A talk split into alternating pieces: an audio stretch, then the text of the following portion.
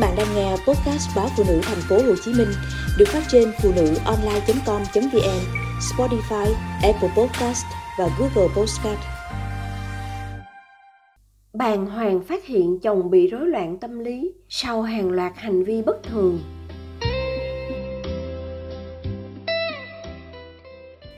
Chồng tôi vốn là một người hoạt bát, vui vẻ và được người xung quanh đánh giá là rất tốt tính. Khi yêu, tôi thấy anh gần như không có khuyết điểm gì, nên đã tự tin nhận lời lấy anh. Lúc mới cưới, anh vẫn đang là nhân viên kỹ thuật của một hãng xe tại Sài Gòn. Nhờ ngoại hình khá, cùng khả năng giao tiếp tốt, nên anh được đề nghị chuyển sang lĩnh vực sale, bán hàng, tại showroom. Anh cũng muốn thử sức với công việc này, nên nhận lời. Bằng sự cầu tiến của mình, chỉ sau ba năm, anh đã được cất nhắc lên vị trí quản lý một showroom lớn. Tất nhiên, mức lương anh nhận được tăng lên vài lần. Nhưng điều đó cũng đồng nghĩa với áp lực công việc cao hơn trước nhiều. Có những chỉ tiêu cố định về doanh số hàng tháng, ảnh hưởng trực tiếp đến vị trí, cũng như thu nhập của anh. Anh phải gặp gỡ khách hàng nhiều hơn và dành cả thời gian khi ở nhà để giải quyết nhiều công việc khác. Tôi thông cảm với anh và chủ động san sẻ phần lớn việc nhà cũng như việc chăm con. Tuy nhiên, dần dần tôi nhận thấy chồng mình có biến đổi rõ rệt về tâm lý. Lúc bình thường, khi công việc thuận lợi, anh vui vẻ hoạt bát, đúng chất con người anh trước giờ. Dù bận, nhưng hễ về tới nhà là anh xà vào chơi với con, tranh thủ mọi thời gian rảnh rỗi để dạy con học hay đỡ đần vợ. Anh cười nói, chuyện trò với tôi không ngớt. Buổi tối, hễ xong việc nhà cửa con cái là anh rủ tôi đi chơi, rồi mua sắm quần áo, váy vóc, mỹ phẩm cho vợ.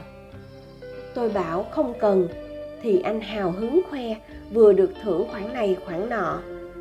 Nhiều lúc cao hứng, anh còn rủ tôi và bạn bè đi hát karaoke, ăn uống đến khuya. Những lúc như vậy, anh cũng yêu chiều con hết mức.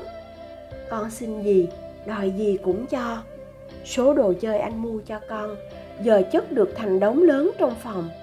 Nhưng những ngày công việc ở showroom có trục trặc, hoặc tháng đó bị trừ lương hay phạt tiền, là anh về nhà với thái độ khác hẳn, thậm chí như biến thành một người khác.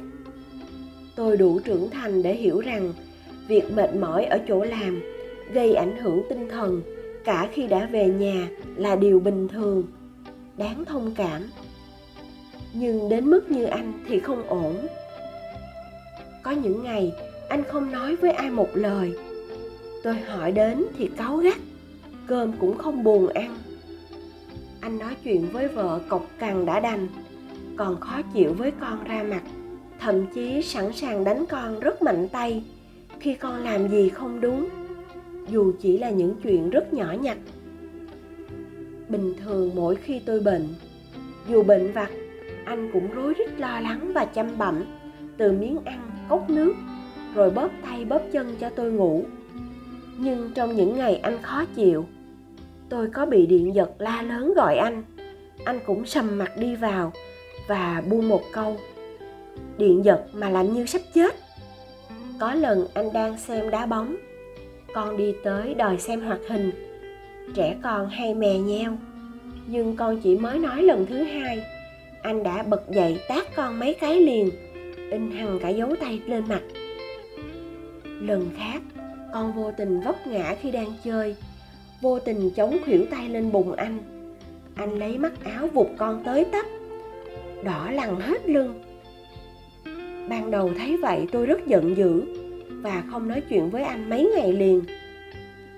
Nhưng sau mỗi lần như vậy, tôi thấy anh có vẻ rất buồn và khổ tâm. Tình trạng này kéo dài trong vài tháng. Tôi để ý thấy những cơn điên của anh ngày càng kéo dài hơn, có khi cả tuần lễ. Rồi một đêm, anh không ngủ được, nằm tới gần sáng. Anh lay tôi dậy rồi xin lỗi. Anh bảo không hiểu sao, những lúc gặp chuyện không như ý bên ngoài, anh lại thấy chán nản cùng cực và nổi cáu rất dễ dàng, thậm chí vô cớ. Nghe anh nói vậy, tôi bất chợt nảy ra ý nghĩ, có lẽ tinh thần anh đang bị ảnh hưởng xấu do phải chịu áp lực công việc lâu ngày.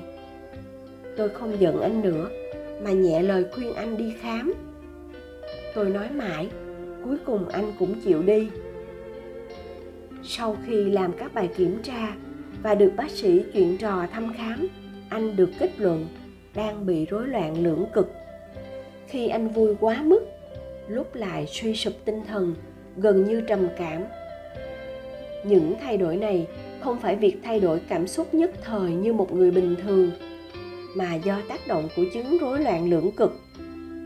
Nếu không điều trị kịp thời, bệnh sẽ diễn tiến qua rối loạn thần kinh, khi ấy sẽ nguy hiểm hơn nhiều. Nhờ phát hiện bệnh kịp thời, chồng tôi được chữa khỏi hẳn sau gần nửa năm điều trị. Chúng tôi bàn bạc và quyết định để anh làm lại công việc cũ, là một nhân viên kỹ thuật. Tôi biết áp lực là một phần tất yếu của cuộc sống và công việc, nhưng mỗi người có khả năng thích nghi, chịu đựng một mức độ áp lực khác nhau.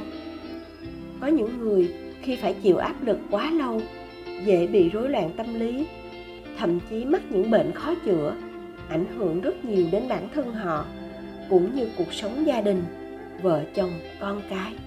Từ câu chuyện của gia đình mình, tôi muốn cảnh báo mọi người, hãy luôn quan tâm đến chồng vợ mình để biết được những vấn đề người kia đang gặp phải, thay vì vội vàng kết tội.